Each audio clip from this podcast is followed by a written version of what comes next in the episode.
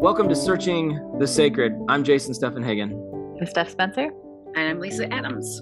We are hosting conversations about scripture for the curious, doubters, and hope seekers. We're inviting people to ask different questions, questions asked by those who have been wounded and hurt, questions asked by those who have deconstructed and are looking for a reconstruction. We're creating space for love, kindness, justice, and curiosity. We will wrestle, we will question, we will dance, we will dream, we will wonder, we will be frustrated, and we will hope. We aren't searching for singular answers or solutions, we are searching the sacred. Hello, and welcome back to Searching the Sacred. It is season three, and we are excited to be engaging the New Testament in this episode. And so, Lisa, get us started with John chapter 21. I'm going to be reading verses 1 to 6, and I am reading out of the New King James Version. After these things, Jesus showed himself again to the disciples at the Sea of Tiberias. And in this way, he showed himself Simon Peter, Thomas called the twin, Nathanael of Cana in Galilee, the sons of Zebedee, and two others of his disciples were together. Simon Peter said to them, I am going fishing. They said to him, We are going with you also. They went out and immediately got into the boat, and that night they caught nothing. But when the morning had now come, Jesus stood on the shore. Yet the disciples did not know that it was Jesus. Then Jesus said to them, Children, have you any food? They answered, No. And he said to them, Cast the net on the right side of the boat, and you will find some. So they cast, and now they were not able to draw it in because of the multitude of fish. Well, we often start with like anything stick out to you in in just to start with from what Lisa just read. Well, maybe before we dive into like what stood out, just for those that are curious where we're at, this is John chapter 21. So this is after the resurrection. This is not the first time Jesus is meeting these disciples as they are fishing. So this is a this is a towards the end of the story as opposed yeah. to the beginning of the story. But it's also like 20 is where like chapter 20 is where Jesus comes out the tomb. so like okay. yes, but that is not distant past. That is like literally the it butts up against the resurrection story like right next.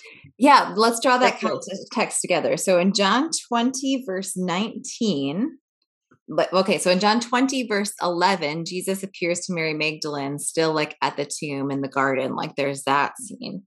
And then in verse 19, he appears in the upper room with the disciples, but Thomas isn't there.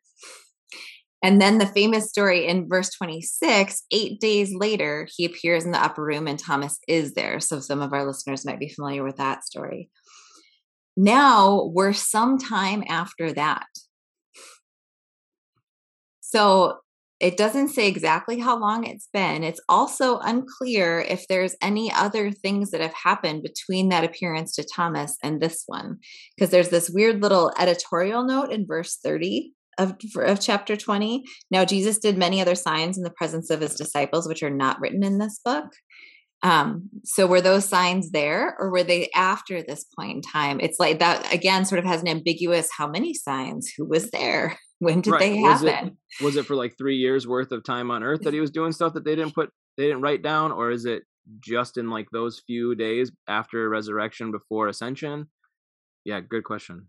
And yeah. why and like what are those why are they not significant and, and why are they not written down well and, isn't there a line in in either this gospel or another one where it's like if all of the things that jesus did were ever written it would it would fill all the pages of every book or something like that i mean it's some like like we're only giving you part of the story because you you can't handle all of it in a way like it's too much um i i think that is john but I, I think it's actually more like in the I don't remember where, but yeah, that'd be an interesting sort of like somebody find that yeah. it is sits there somewhere.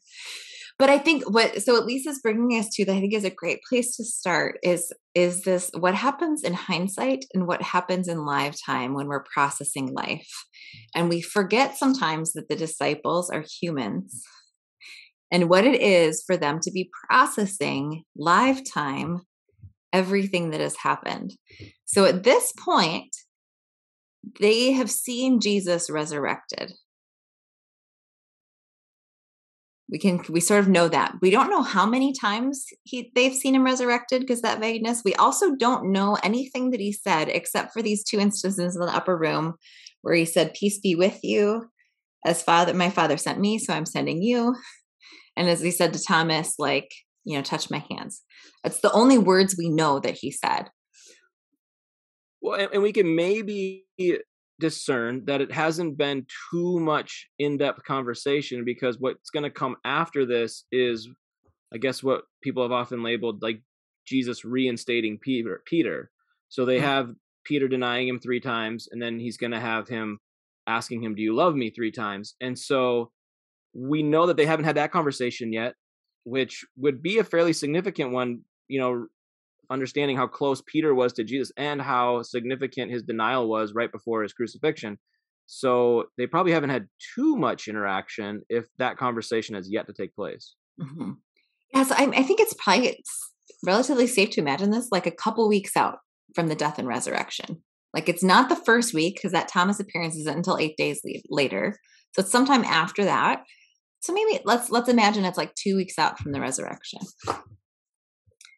there's this space of sort of just entering in and imagining what it is to be a disciple two weeks out from hmm. watching your leader die, processing that death and grief and loss and the trial and all the things that were associated with it, like be executed, not just die. And then having him appear, but only a couple times, and maybe with some enigmatic sayings.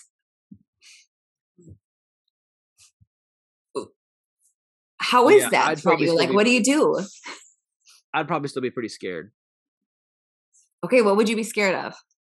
Like, what is going on? Like, what just happened? Like, I got caught up in something. It, the leader basically went to him according to plan, but to the rest of us, it seems like the whole world fell apart. And then we had these moments of interaction that seemed like otherworldly. And I don't even know what to do with that anymore like I'm just freaked out by the whole thing. I think you just are kind of unsure of like what it all means. Like in some ways, like what the, what does that mean that you died and then you were resurrected, but you weren't like resurrected in the same way that I like that doesn't I don't know, that feels like there's some it's not exactly clear how he like whatever like there's like some weird things where i'm like was it human or is it ghosty like mm-hmm. what's happening with jesus and so like i don't like there's something that like you hope everything changes and yet everything's the same mm. so what do you do okay yeah. they're in this space where everything has changed but nothing has changed yet in this weird certainty and uncertainty, tension, like they're in this very weird liminal space time where they're, see what you just said again, Lisa, at the end. Do you remember how you said it? Uh, not exactly, but I'm sure it was something of like, like you assume everything's changed, but everything feels the same. Yeah. Okay. And they might, back to what Jason said, like they might be afraid for their lives still. If we're only a couple weeks out, like they just watched an execution. So some of the fear, even in that time, is like, okay, even if this means something, like, would we get executed? if we start talking about this resurrected Jesus, he got executed for what? Like, there's a whole, there's so much. Right. Well, and Jesus is popping into like private, like, these are private rooms and private communication, like with the disciples. It's not like Jesus is popping into the middle of the synagogue and like, the doing a sermon about like I've resurrected. like you know, like there's some ways like you think like that would be a helpful. That would have been a helpful move at that point to like appear to everybody, make it obvious. right, like all y'all saw me on the cross. Now here I am. Instead of just doing it in these small little groups of people, that like you have to walk. Like, how are you going to explain that to people? Like, how are, you can believe wholeheartedly that something happened happened and is true, but to communicate it to people who have not had it happen. Uh, okay.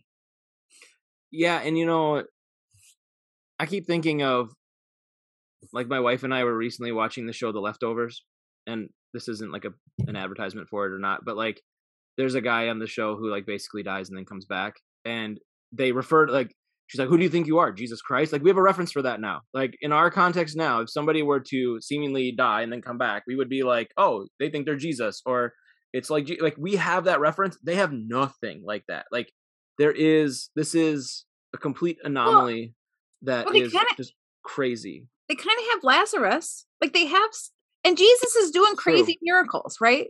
And yeah. in some ways, the disciples are supposed to be too. We don't get they're not recorded, but they talk about it a little bit. Like they they're yeah. supposed to be healing and doing some business. That's true. Okay, so, so like, yeah, yeah. We just it's not recorded. some of my many questions about what's happening. but that's what that's a part of what we can hold right is the questions of this moment to say one of the things that happens to us i think or at least happens to me in my tradition is i forget how confusing these early weeks would have been because for me easter is something i celebrate year after year after year i hear i hear the apostles creed being read in churches or i whatever it might be things are familiar none of it's familiar at this point it's all new it's all weird. It's all grief and confusion and maybe some mm-hmm. hope, but also just like it's new. It's super uncomfortable though to think about. Like, partly I'm like, well, like firsthand witnesses are freaking confused. Why are we so certain? How we got this on lockdown? But like in some ways, I'm like, I maybe we should be taking a little bit more of a uh, I don't I don't know. Like I okay, I really am feeling like nervous because this is Jesus. Um and so I, I'm not sure how to ask the questions always in these spaces that get really into something of like we assume we know what happened. Like we know the story. This is what happened. and this is how it's told us. That's it. And in some ways, like sitting here, I'm like, yeah, what do you what would you have done? Like, like do you do you go home? Do you like we assume they just start like creating the church? Here we go. Go go spread the word. well, that takes us to verse 3 really. So like like eh, as you're feeling dangerous about it, I'll name like that gets we get really scared about some of the theological implications of asking some questions but regardless of where we land theologically with, with any of them we can just sit in chapter 21 verse 3 uh, and 2 and 3 so we have these we have seven of the disciples where are the other five i don't know we have seven of them seemingly sitting around together and in verse 3 simon peter says i'm going fishing and we can just say, why might he say that? If we're him, what possible motivations at that moment in time would we have for going fishing? What are the possibilities? Well, when my husband says it, he just needs a little break and some peace and quiet and to enjoy himself. So he's going fishing. Okay, maybe maybe Simon Peter just needs a little men's fishing trip. just a just a little space what else? I mean, he very well could be thinking, I got to make a living somehow, and mm-hmm. this is the only thing I know how to do. And now that Jesus is died, come back, who knows when he'll show up again? He's not exactly on the preaching tour that he was on. There's nobody supporting us like these women that were supporting the ministry.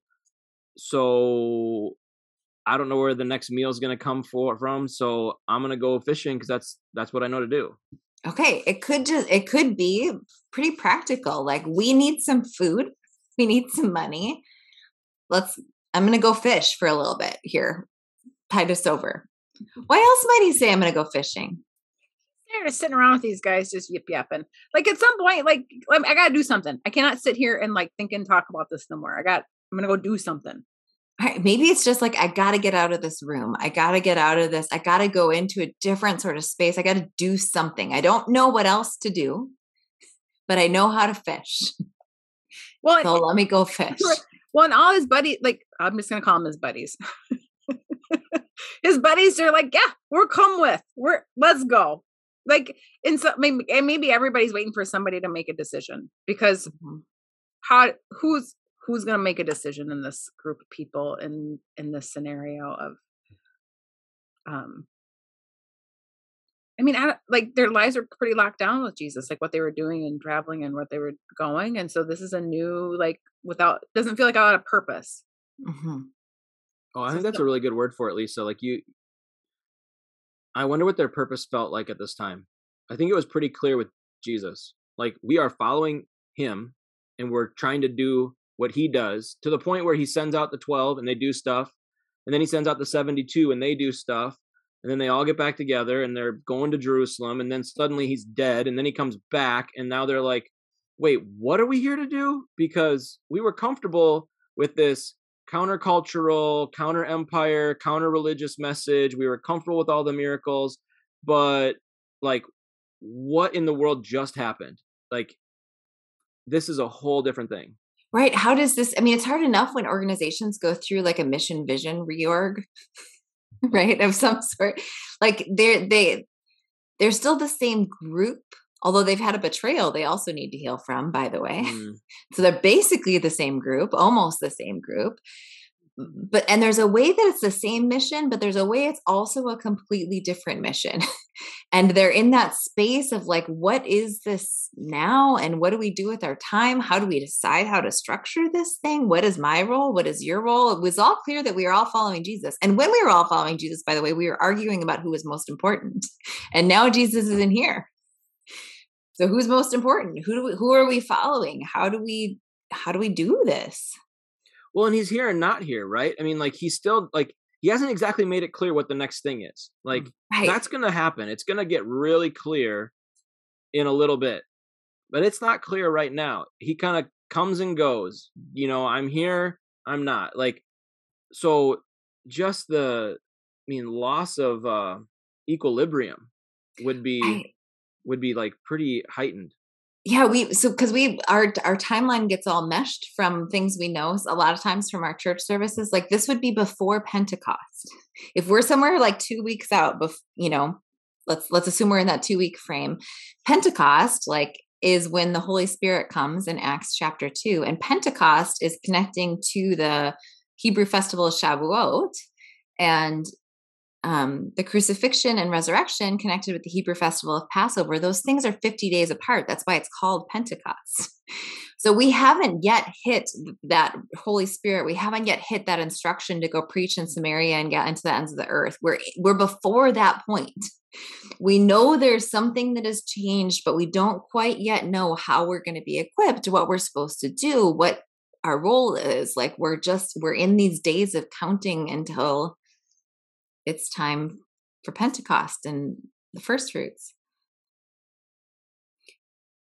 Which is probably worth noting, uh, well, I think at least, when Jesus does show up in these verses, to notice what Jesus doesn't do that we sometimes hear him doing. The leading question, but the disciples have gone back to fishing. Jesus shows up. What does Jesus do when Jesus shows up? Verse 12, especially. He asks them to have some breakfast. Come eat some breakfast. What does Jesus not do or say? Why are you fishing? hey, whatever the answer is to why they're fishing, we, I, for one, I, I mean, I mean, I don't even know. I don't know if I've heard sermons on this or implied it. I think something's wrong about them going fishing. Jesus never says anything to them about like you shouldn't be fishing. Why don't you know better? You're supposed to be out preaching. He just shows up and says, "Come have some breakfast." Yeah, there's a hospitality that he offers in this moment. Um and in a this is going to sound all like 2022, but like he seems like a very non-anxious presence right now where mm-hmm. they seem like they may have a lot of anxiety around what's going on. Um, where he's just like, "Have you caught anything, people?" You know, I think he even calls them like I think Lisa, your translation. I think that it, it and and you guys can look at the Greek to to know better, but like like it's children. Like I mean, I wonder about that word. Like, what is he implying with that word? Like, um, is that maybe a critique of them or is it just him being like this is was it love it was that a loving way of referring to them? Like, he wasn't like hey guys or hey people or hey you but it was like like children have you caught anything? Like is that like a term of endearment? Um which he just doesn't seem to be in a rush with them right now which i think is really beautiful. Like it makes me even wonder i i don't know what to make of the children by the way. I might come back to that but um i I wonder for Peter if I'm thinking about these early weeks and all of the feelings to process, and I'm Peter. I actually even wonder if one of the reasons he might want to go fishing is to is because fishing is where he had had special moments with Jesus before. Like, what if he goes fishing because he's hoping for a spiritual experience? Or hoping for a memory processing experience. Like, what if it is something where he, like, the water was a special place to me before. I don't know where to go with all of this. I'm going to take it to the water. I'm going to take it to the fishing boat. Because when I'm on the fishing boat, I'm going to, like, what if he was cognizant of those things? And, well, in some ways, it, like his like the de- denying of Jesus has to linger. Mm-hmm. Like in some in some ways, if Jesus died and that was it, there was some self preservation that you would probably feel like you weren't wrong. Like it wouldn't feel real great, but it also would be like, I want to die. But like when you deny it and then Jesus does this thing, it's got to feel a little bit of like, um, and what do you do with that? And like i was thinking too like i was sitting for just a second and thinking about like steph as you mentioned the betrayal. Um like in some ways too like i'm a little bit well i'm a little bit irritated of the story of judas and like judas's outcome in some ways because like yeah like there's a hope that like somehow like like for judas to come around and so it feels a little bit like like he was necessary for what happened in some ways like jesus being able to be resurrected meant and like how i don't know how to write i don't even know how to say this the right way. Feeling the tension of like how how much of a betrayal was it when jesus is who jesus said he was? Um I don't know. Like, I like it's an interesting thing to kind of sit with some of the stories that feel unfinished or that ended up in more like wounded spaces um with this thing with Jesus. Like, it wasn't just an instantaneous like the Lord is risen. Like that, it's not an Alleluia. That's not. This is not what's happening right now. It's more of a like. Hmm. Yeah, well, I think that's where we can just really sit in the humanity of this passage. There are things that are unfinished. There are are wounds that are still open and grieving.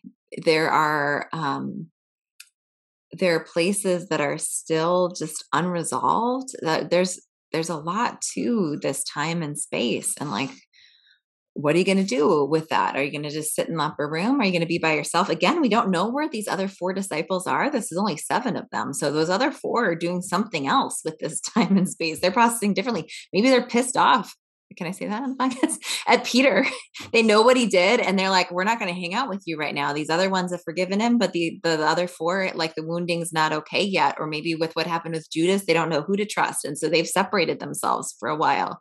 Like they're in this very tangible, hard space. I like in that tangible hard space, I like noticing in verse two and three the names. So, how is Peter being referred to here? With both names. Simon Peter.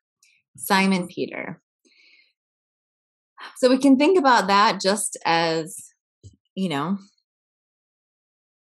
a way of naming. we can also think about this question of identity that's in that of who is this person living at? So, what is the story of Simon? I mean, he's a person that had a full time job, had a spouse, was a fisher person, and then suddenly he's called to follow a rabbi, which would have been just kind of outlandish after becoming a fisherman. And so he not only follows this rabbi, but then this rabbi believes in him so much, he changes his name to better identify who he believes he can be. And then in the moment where it's most consequential, he reverts back into someone who maybe doesn't feel worthy to be following Jesus. And so now the question at some level could be who are you? Are you Simon or are you Peter?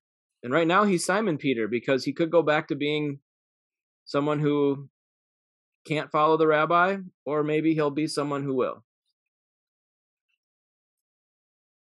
Well, and how many of us have two names? Or three names or and and in these moments in time what are we sitting in? Which version of ourselves are we going back to? What version of ourselves are we going to move towards? He was only simon before jesus. Jesus said you will be called peter. On this rock i will build my church. He never took away the simon when he added the peter. He didn't say stop going by peter. But he did or stop going by simon but he did add the peter. And you can maybe wonder about the wrestle that Simon Peter has in this moment. Am I really Peter? After this experience I've just had, what does that even mean?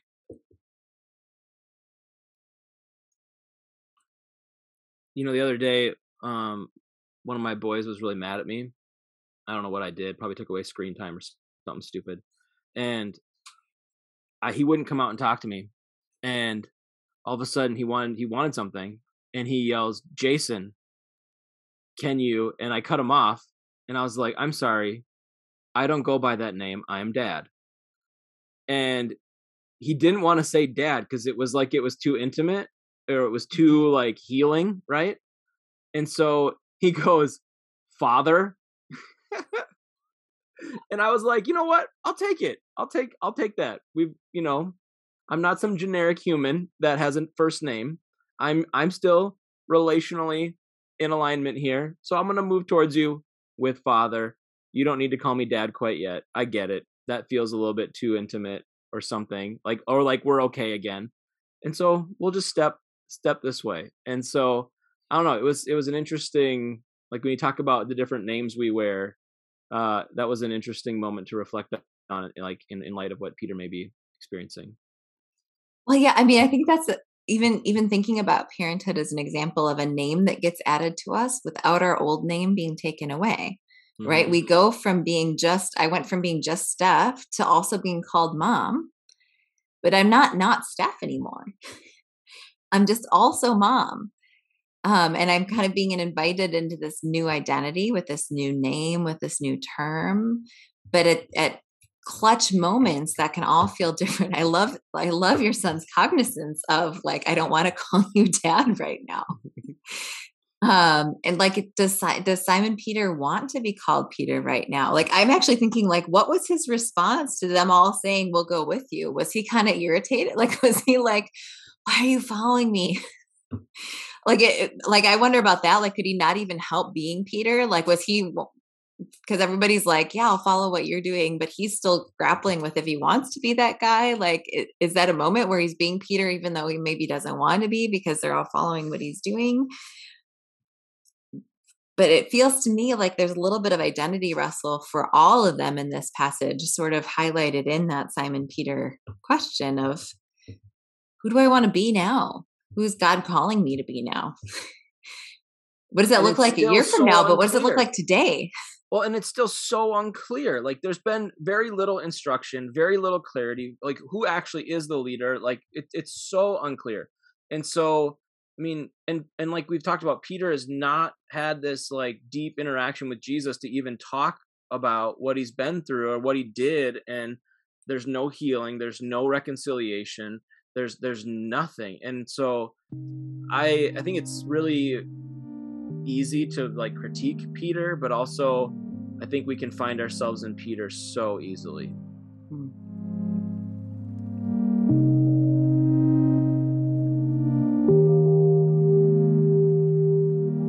Hey everyone, it's Jason, and we're going to continue this episode in just a moment. But before we do, I wanted to let you know we are starting a Patreon page. Patreon is a site for people to give a monthly donation for the work of a podcast or other creative endeavor. And so you can go to patreon.com, P A T R E O N, and you can search Searching the Sacred and then sign up to become a follower and to donate on a monthly basis. That could be as small as $1 uh, a month, $5 a month, $10 a month, or more. Whatever you think works for your life and for the work that we're doing, we would appreciate any support that you can give us so that we can continue to put this podcast out there and to continue to do this work. We are grateful to do it.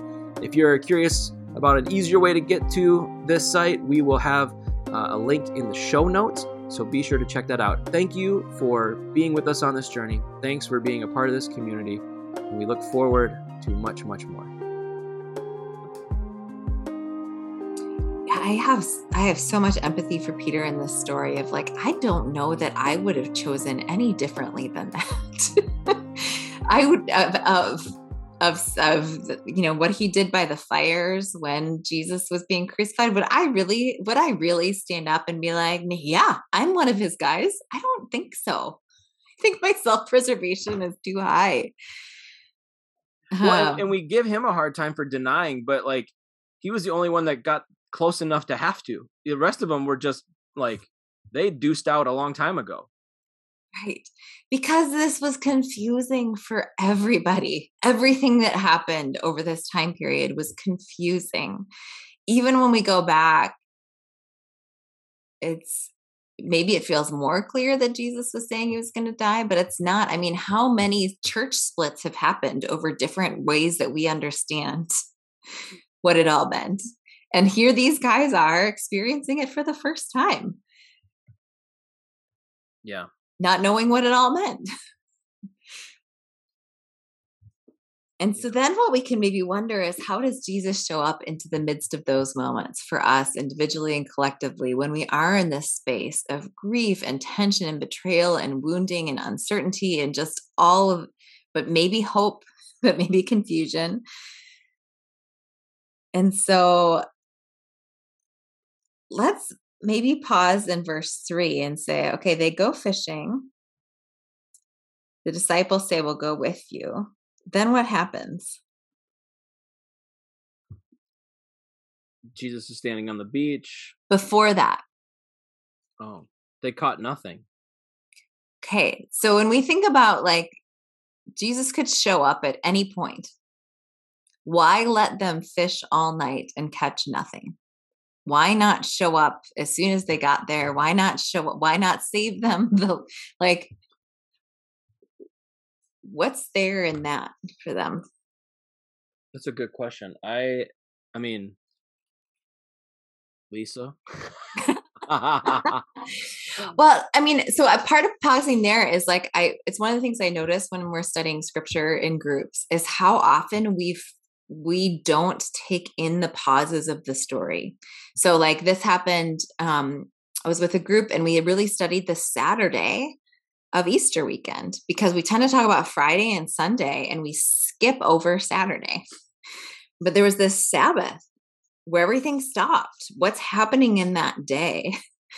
Um, that day is left there for a reason. like what are, what is for us to see in there? What is it for us to wrestle in here? So there's a bit of a pause here where they go out fishing and they spend the whole night fishing and catch nothing.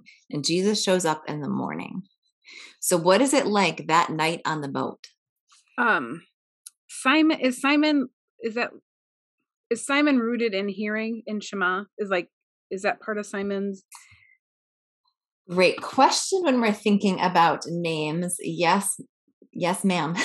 yes, yes. So, so um, Simon would be the Greek pronunciation of of Shimeon, which is heard.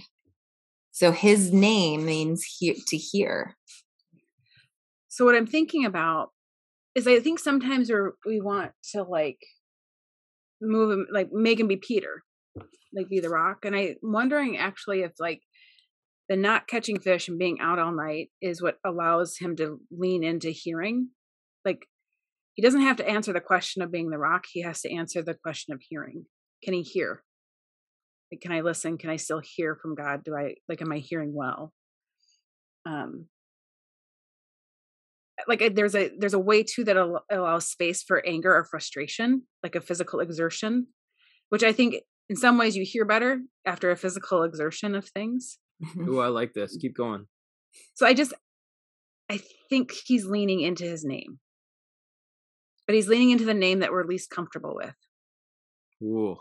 who we want what if we want peter to just be a rock all the time and if he can't be a rock until he's heard I like that because the way I was framing it earlier was is he going to be a Simon or a Peter? And now that you're helping us see this in a deeper way, Lisa, I don't like the duality that I presented earlier as opposed to the integration that we could possibly hold right now. And that is so much more of how I want to live is more as an integrator and somewhat as opposed to duality. And so I love, love this. And when you talk about like when you get frustrated and you get that out, it's that anger, that tension, then you're able to hear more. That could be why he called them children because that's what my kids do all the time. Is they get it all out and it's like, "All right, now that you're done, are you ready to have a conversation? Are you ready to do this whole reconciliation thing that's about to take place?" um i love the integration of that that's such a cool insight and it's interesting when you it, like looking back on how john has told the story in john 13 which is the maundy thursday passage when when simon peter is asked to wash jesus's feet it is simon peter it's not just peter which if we're thinking of a moment of integration for peter that might be a pretty good one of like sitting in that upper room washing jesus's feet like things he's doing that act as Simon Peter. Maybe he needs both names and he's living out the hearing part um, as a part of all of that. I love that. I love that we're not abandoning who he is, like, or part of who he is, right? Like, I mean, and I think that's like the story of humanity, right? Is that we can either do two things wrong. We can stay in an identity that isn't who we need to be anymore, or we can like progress or grow or transform but we haven't integrated and so we we we put on a whole new persona or a whole new us and we leave behind this other thing and yet that other thing got us to this person and you know it it's still who we are it's still part of this and it doesn't just go away because we want it to um and now I'm like hearing myself wrestle with Paul talking about old creation, new creation, and all this other stuff. But that's a whole nother separate conversation we can have some other time. But my point being, I love the integration of the two um, as we're growing as a humanity, right? whether that's a single human or as a as a community, a collective of human beings doing life together. We can't just abandon our history. It's part of who we are. We have to like figure it out and integrate it into the future we're creating. Maybe what if that's a part of fishing too? What if they're integrating something? What if they're like, okay, what if, okay, what, if, what if we still fish? I don't, I don't well, and Jesus keeps poking at it, right? Like Jesus is like, then he goes back into like Simon, son of Jonah. Like there's an interesting, like, like that's how we first in John one we're introduced, we're introduced like son of Jonah, and that comes in here at the tail end of um in some ways it's rooting him even deeper into his history and what like he's what he's a part of and it it makes me curious about the ways that we sometimes focus on like being made new or Jesus doing a new thing.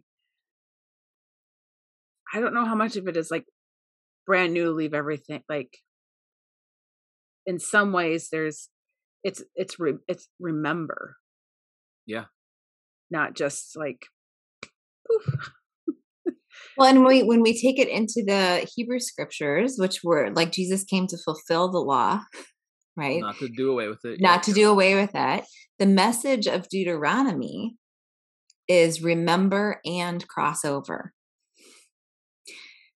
You're not just crossing over. This isn't about going into the promised land and forgetting the wilderness it's not even about forgetting the slavery. Actually, the big call of faith is to remember the whole journey as you cross over into next session sections of it. Mm-hmm. And so what if the disciples are needing to do the same thing right now? How do they remember and cross over into this new beginning? And what does that look like? What do they need to remember? What do they need to cross over to? What do they need to let go of? What do they need to hang on to? Because it's not just new, it's remember, integrate, cross into the new. Well, and I think it's so easy because of what happens in human history that the disciples actually become who they're needed to be, which is these people who continue the work of Jesus, who share the story, who embrace this new way of being in the world. But then what happens with that throughout centuries is it becomes a new religion, it becomes a church, it becomes a political empire, it becomes all these other things. And we we think that that's the trajectory that was like in a way ideal but yet that's not maybe ideal for that to have been what's what's happened. Because Jesus was not about he never once said like hey guess what I'm here to do I'm here to rewrite history. We're starting over. It's meant to be like this. You got it all wrong. I want to start a new religion. We need to have a new government structure. It's going to look like this. Like he doesn't do any of that stuff.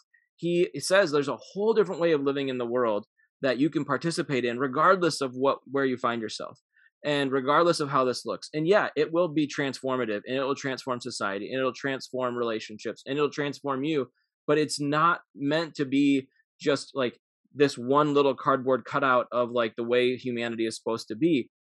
And and so i think we attach so much of history onto these disciples and we don't see what they're actually there to do which is to embody love and to embody like hope and to embody discipline and generosity and kindness and healing and and and that's it doesn't get much far beyond that you know they weren't religion makers which we often think they were. Right to say to when we're reading the the gospels to remember that the church didn't exist for several hundred years really. I mean the churches that we know it like we get to the constantine starts to have like an institutional church. Before that it's more like house churches but even the house churches don't it takes a while for people to figure out is this a sect of judaism? Is its own thing? Like these aren't pastors. They're just people trying to figure out what their role is in moving the thing forward. And in yeah. some ways, it's like complicated, like humans are. Like this reminds me of like, like if you just keep reading in John, like Peter, like it's not like it's not like this moment. Peter's like, okay, I got it all. Like still gonna wrestle. Peter still got some stuff he's got to work on. Like, and it's gonna continue. like we read in the Book of Acts that they can't figure this out, right? Like yeah. there's gonna be like missteps along the way and people getting in arguments and councils and all this other stuff and that's biblical that's not just extra biblical here's what happened in history after the fact. This is like this is like in the sacred text right that they argued about this mm-hmm. that's just it's there. I'm curious about so jason you asked a question a while earlier why call them children and John really only uses this term. He uses it two other times. One is with a person asking for healing for her child, but the other one might be I'm curious what we think about this. So it's in John 16, um, verses 16 through 22. And in verse 16, he's saying, so this is like the conversation in the upper room. In a little while, you shall not see me because I will go to the Father. Um, and some of his disciples start asking like what does this mean that he's going to go to the father? Um and and so they have this conversation about death and resurrection. And verse 20 he says i tell you you will weep and lament but the world will rejoice. You shall be sorrowful but your sorrow will be turned to joy. And this is what he says in verse 21 a woman when she is in travail has sorrow because her hour has come but as soon as she has delivered the child She remembers no more the anguish for the joy of a human is being brought into the world. And what I just got curious about as I saw that, so that's that use of the word child or children. So it's paid paidion.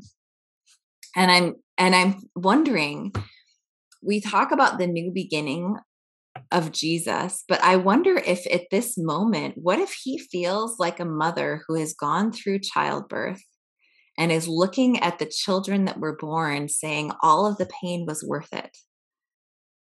Because that's what he's saying in John 16 that a mother goes through labor and it's hard, but when she sees her child, it's worth it. What if he's standing on that beach looking at these people special to him and saying, oh, all of the pain of these last weeks is worth it. Look at my children.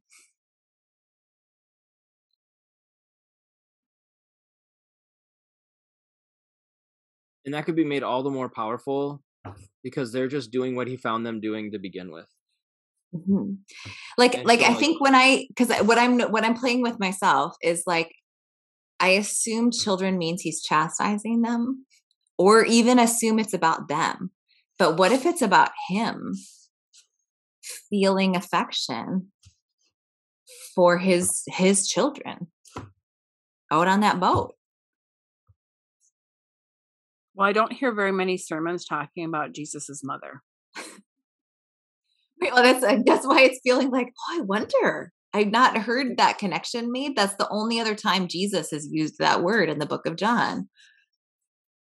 And he's talking about death and resurrection when he used it. And now here he is in this post resurrection space using that word about these people on the boat.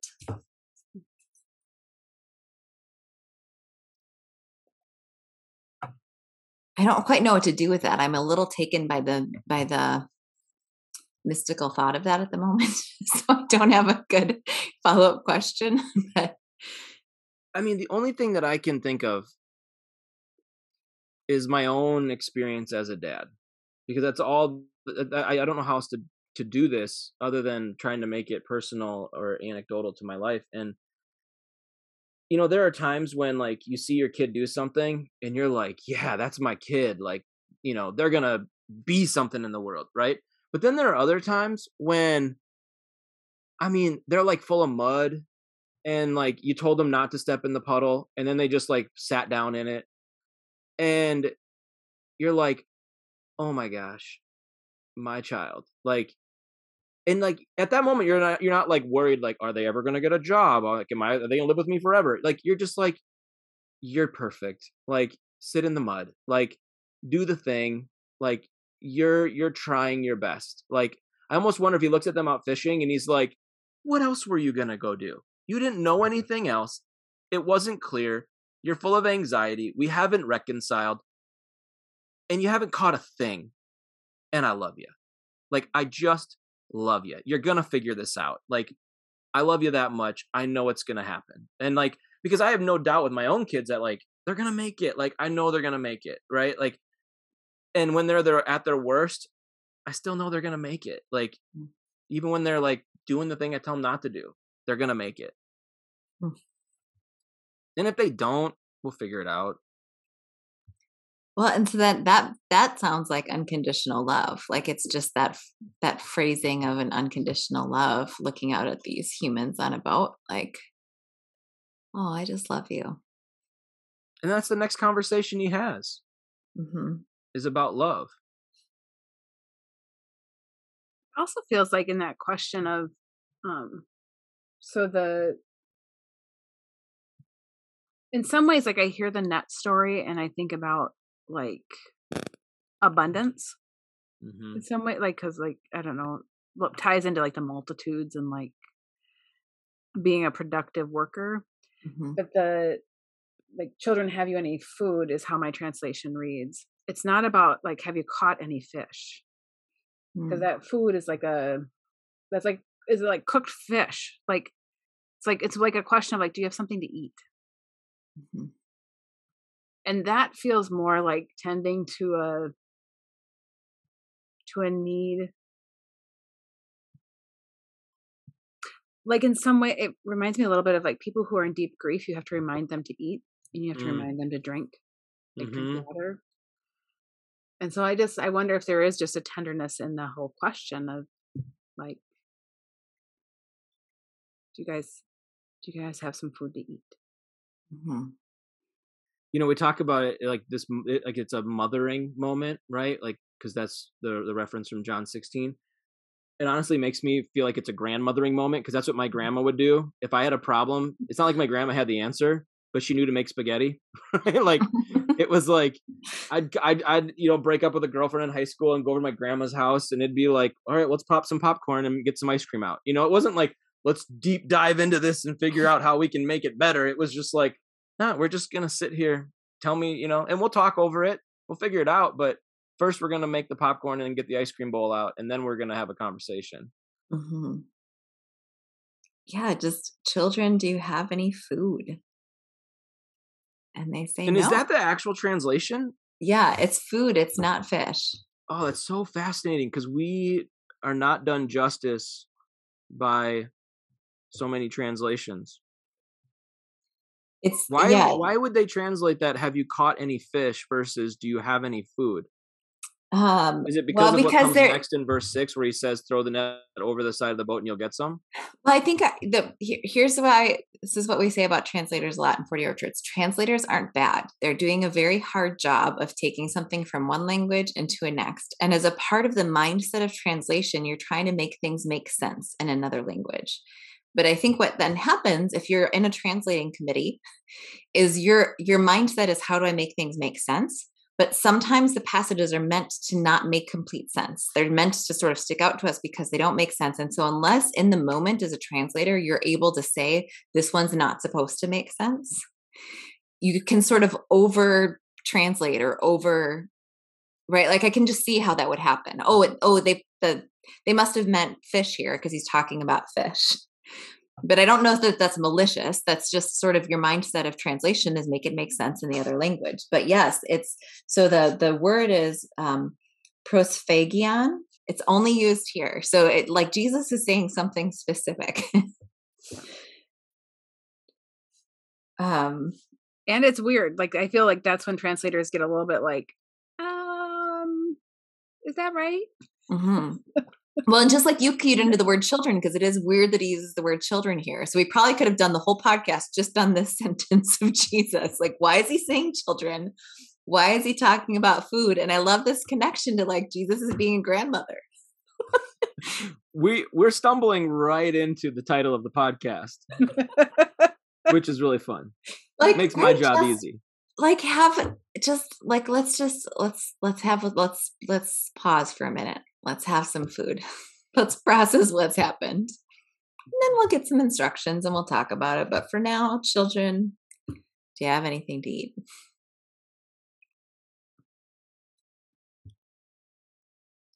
It's so beautiful. Like so much of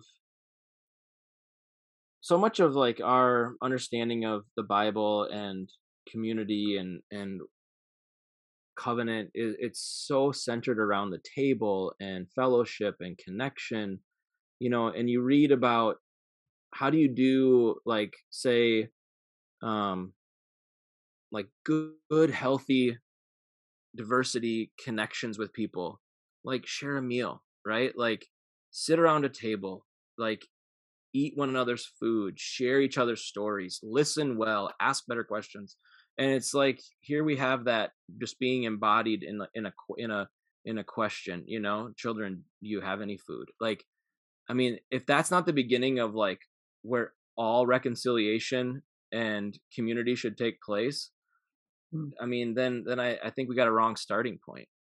You know that's maybe the question we should be asking everybody is hey do you have any food? Like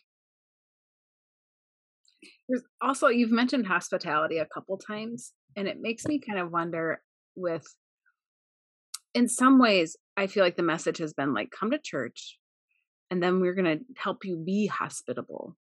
But i i like if i'm looking at this grouping of people like if i'm looking at the first disciples and the first things that jesus is doing jesus is rooting in this space of like take care of each other.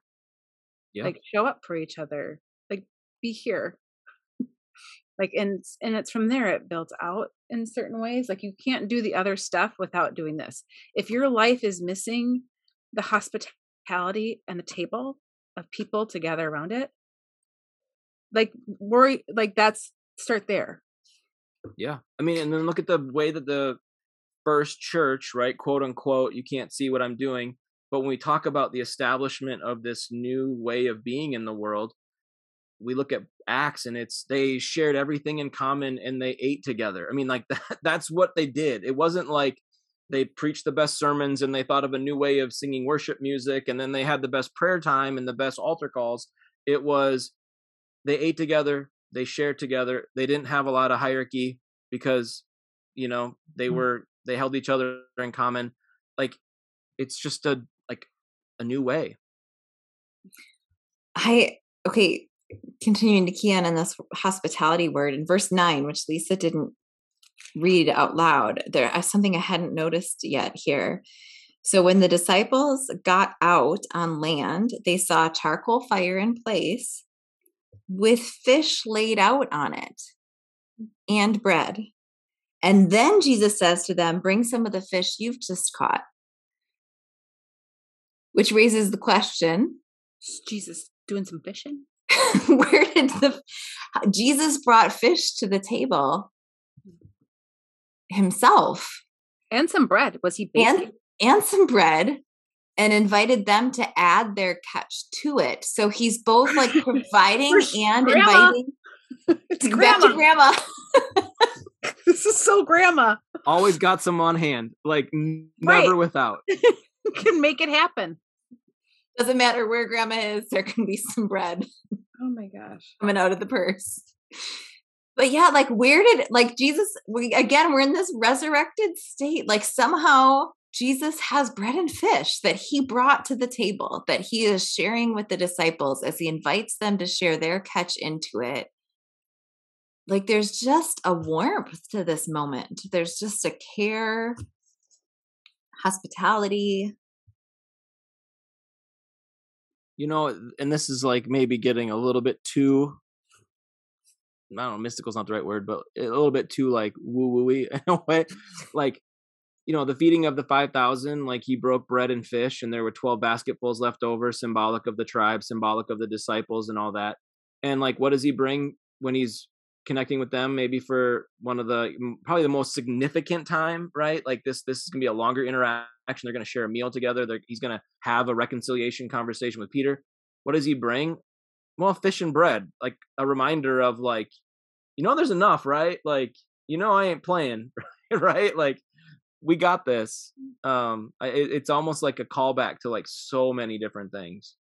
Well, and that's where we can even enter into the sensory experience of this moment. We think about remembering, like they need to go forth, but they also need to remember. Nothing helps us remember like our senses. So we're going to have this sensory moment of fish and bread that might remind us of the feeding of the 5,000 and there's abundance. There's also the sensory experience of the charcoal, which might invite Peter to remember what happened at the charcoal fire a couple weeks ago and now they're happening simultaneously at the shore of the sea that's going to have the sensory experience of the sound and the um memories Come follow me right the like for the right. first time all that yeah and how is that sensory experience actually going to help this moment hold mm. like let's make it significant let's so this this also just happened yep. to me recently of like thinking about like we tend to want to make things new so much that we forget the power that happens when we have those sensory experiences of remembering. Like I like nostalgia. I actually have a kind of a flair for nostalgia. So I like having things on my shelf that remind me of old stories, or I like to smell things and they remind me of something else. That helps me move forward. Mm-hmm. Mm-hmm. And there's a lot colliding in this moment that they would have the choice, maybe, to remember. Mm-hmm. Yeah. Oh, it's beautiful. It's way more like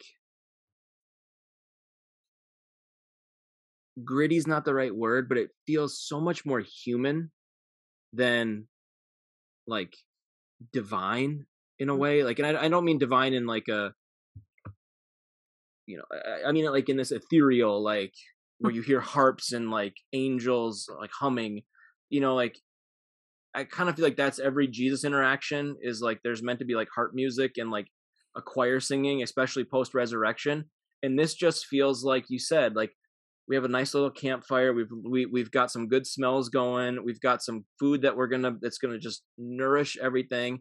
And it's you got the sound of the waves, and it's just gonna feel so present and grounded, but also have so much meaning attached to all of it.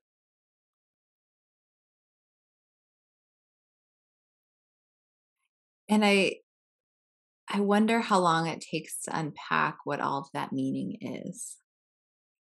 Right? Like like this also feels like one of those experiences that has meaning beyond itself where they'll look back and wonder, "Oh, I wonder." Like I'm super curious in verse 11 how there's 153 fish. I don't know the mystical significance of 153. I'm super curious about that. But what I am enamored with right now, as we're talking about the moment, is that means someone counted the fish, right? Somebody thought, I want to know how many fish this is. Like, as I remember this moment, as I take this in, as I think about it for the future, let's make a record of how many fish it was. Well, I, I mean, this is actually, we, we kind of hit on this earlier and finding it. Like the last verse of John is where it says, and there are so many things that Jesus did, which if they were written by one by one, I suppose that even the world itself could not contain the books that would be written. Which makes you like, oh, like we would think it would all be brand new stories, but maybe it's just like there's also like this depth to each of these stories, like all the ways that this has impacted. Like if we sit in every person, like, yeah, who's all here? Who's seeing this? Who's who is doing that counting? what's it like to bear witness to this and what's it like to experience it mm. I, yeah oh, there's so good yeah like what was so you know we know that john recognizes jesus because he's a disciple that jesus loved we know that simon peter and jesus have this interaction like what's nathaniel doing mm-hmm. or what are james they, and john the sons uh-huh. of zebedee are both there like yeah, what what's everybody doing I love that. I love thinking about it. Like it's not that I'm missing out on more proof of who Jesus is. I'm just missing out on like all the richness, but I'm invited in to consider that richness. I don't actually need it all to be written down because if I sit with it and I wonder about it, it's there. I okay, um in a scripture circle not long ago, somebody talked about an overlap they were seeing between the passage we were in and something their therapist said to them once that I was like, oh, that is such good therapist wisdom. She said that her therapist said to her, What if instead of looking for new proof that your partner loves you, you rest on the proof that has already been given to you? How would that change how you hold your relationship?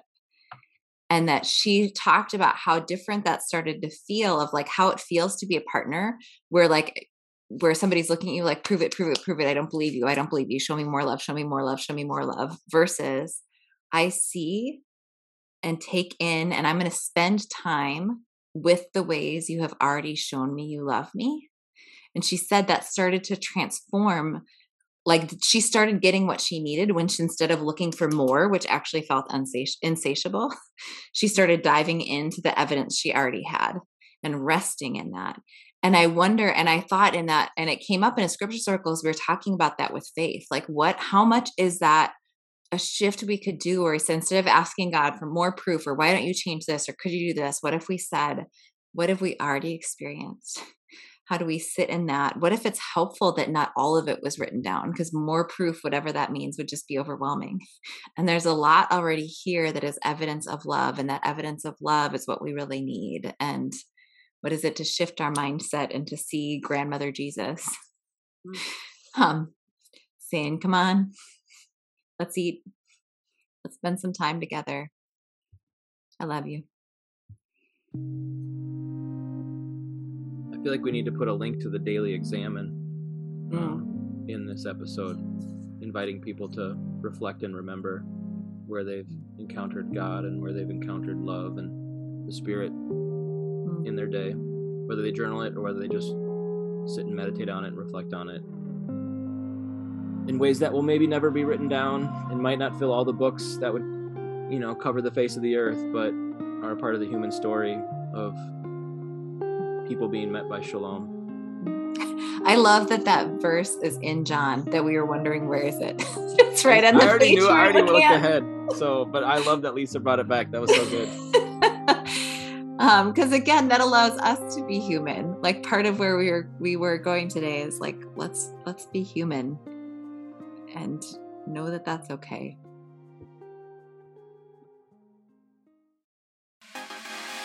This podcast is a partnership between 40 Orchards and Processing Faith. 40 Orchards invites people to wrestle through biblical text using the ancient Jewish concepts of Midrash. In a 40 Orchard study, every question is safe, everyone is welcome, and every voice is valued. We believe there's room for all of us.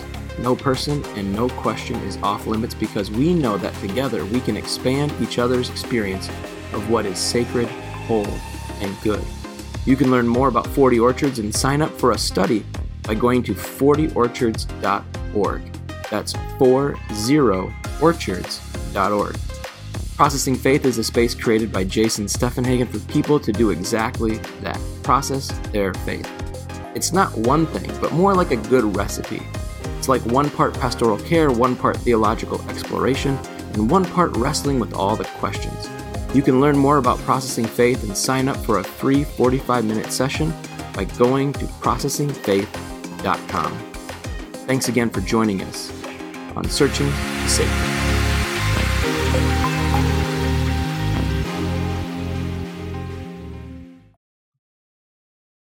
i want to know whether jesus was a good cook Oh, oh, yeah, he was. what's his He- family recipe for If fish he's bringing grandma energy, yeah, well that's what i'm saying i want to know i want to know grandma jesus's cookbook I think I'm going to end this podcast a little earlier with something that we said more poetic, and then I'm going to put this Was Jesus a good cook? And he was bringing grandma energy, then yes, as a post credits. Uh, sounds good Yeah. so that's beautiful.